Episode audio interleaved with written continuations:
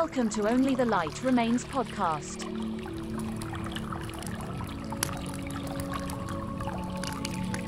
Γεια σας. Καλώς ήρθατε σε ένα ακόμη επεισόδιο του Only the Light Remains Podcast. Είμαι ο Chris και αυτό είναι το επεισόδιο 20. Το χωριό στο βορρά.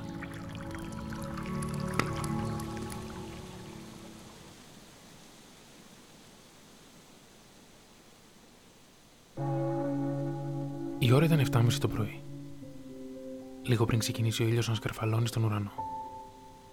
Στο χιονισμένο βορρά η ανάβαση του ήταν λιθαρχική, διότι ήξερε πως η εμφάνισή του δεν θα ήταν εντυπωσιακή, όπως άλλες φορές, αφού τα άσπρα σύννεφα έκλεβαν την παράσταση. Και ήταν αδύναμος, αφού δεν θα μπορούσε να σταματήσει το χιόνι ή έστω να το λιώσει. Οι νυφάδες χιονιού έπεφταν ώριμες, όπως τα μήλα από το δέντρο, που τα κλαδιά αρνούνται να στηρίξουν. Το χιόνι σχημάτιζε ένα πέπλο ηρεμίας, ένα σεντόνι που αγκάλιαζε απαλά το δέρμα της γης και την ενθάρρυνε να συνεχίσει το βαθύ της ύπνο. Αν ξυπνούσε και πέταγε από πάνω της τα σκεπάσματα, θα άνθιζε και δεν το ήθελε ακόμη. Τα δέντρα ξεκίνησαν να κουβαλάνε και αυτά το βάρος της εποχής. Παγωμένα να κουβαλούν το χιόνι που δεν ζήτησαν ποτέ να έχουν στα φυλλώματά τους και γι' αυτό έπρεπε να υπομένουν. Αναμένουν στην ιδέα πως αυτό το βάρος θα γίνει ζωή μόλις λιώσει και το νερό τότε θα ξεπληρώσει με ευχαρίστηση όλη την προσπάθεια που κατέβαλαν. Το μικρό χωριό στο βορρά είχε ένα μικρό αλλά εντυπωσιακό καμπαναριό. Όλα τα υπόλοιπα σπίτια, με τις παγωμένες αυλές τους, έστεκαν άχαρα, γύρω σε μικρή απόσταση από την εκκλησία. Κανένας κάτοικος του χωριού δεν θυμόταν να είχε χιονίσει τόσο πολύ τα τελευταία χρόνια. Τα σπίτια μετατράπηκαν σε καταφύγιο, καλά οχυρωμένα με ξύλα που έκαιγαν στο τζάκι και γινόταν μια κατάμαυρη άχρηστη μάζα που πρόσφερε θαλπορή και χαμόγελα σε αυτούς που απολάμβαναν τη ζέστη. Φαγητό υπήρχε στις αποθήκες, τόσο όσο χρειαζόταν να περάσουν τις ημέρες των Χριστουγέννων.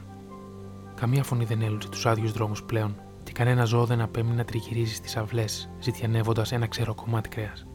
Το μόνο που ένωνε τους κατοίκους ήταν ο διαπεραστικός ήχος της καμπάνας. Τρυπούσε με βίαιο τρόπο κάθε τοίχο, σαν μια καρφίτσα πλεξίματος όλα τα σπίτια, ώστε να τα φέρει όλα μαζί κοντά, δημιουργώντας έτσι ένα ενιαίο πλεκτό. Ο ήχος μετατράπηκε σε κραυγή αγωνίας και η ιερότητα του ήχου χάθηκε. Ένωσε όμως την πληγωμένη γη μαζί. Την έφερε κοντά όπως τα ράματα σε ένα λαβωμένο δέρμα. Οι νυφάδες χιονιού συνέχιζαν να πέφτουν με μανία. Το πέπλο έγινε στρώμα.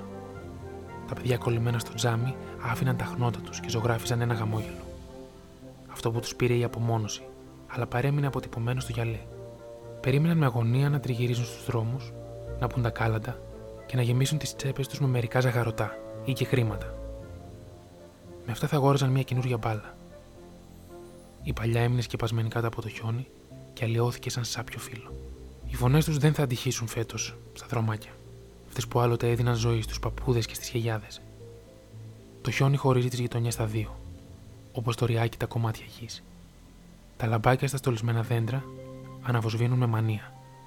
Ναι, φέτος λειτουργούν με περισσότερη μανία παράγοντας περισσότερη ζέστη. Έτσι βοηθούν με τον τρόπο τους ώστε το χιόνι να λιώσει νωρίτερα. Και θα το καταφέρουν. Στο χωριό του Βορρά επικρατεί μια ηρεμία. Μόνο οι ήχοι από τα πεινασμένα πουλιά κάνουν αντίλαλο, και ο ήχος της καμπάνας τα συνοδεύει. Η ώρα πλέον δείχνει 8:30 το βράδυ. Ο ήλιος χάνεται διστακτικά ηττημένος, αλλά χαμογελαστός. Αύριο είναι μεγάλη του παράσταση.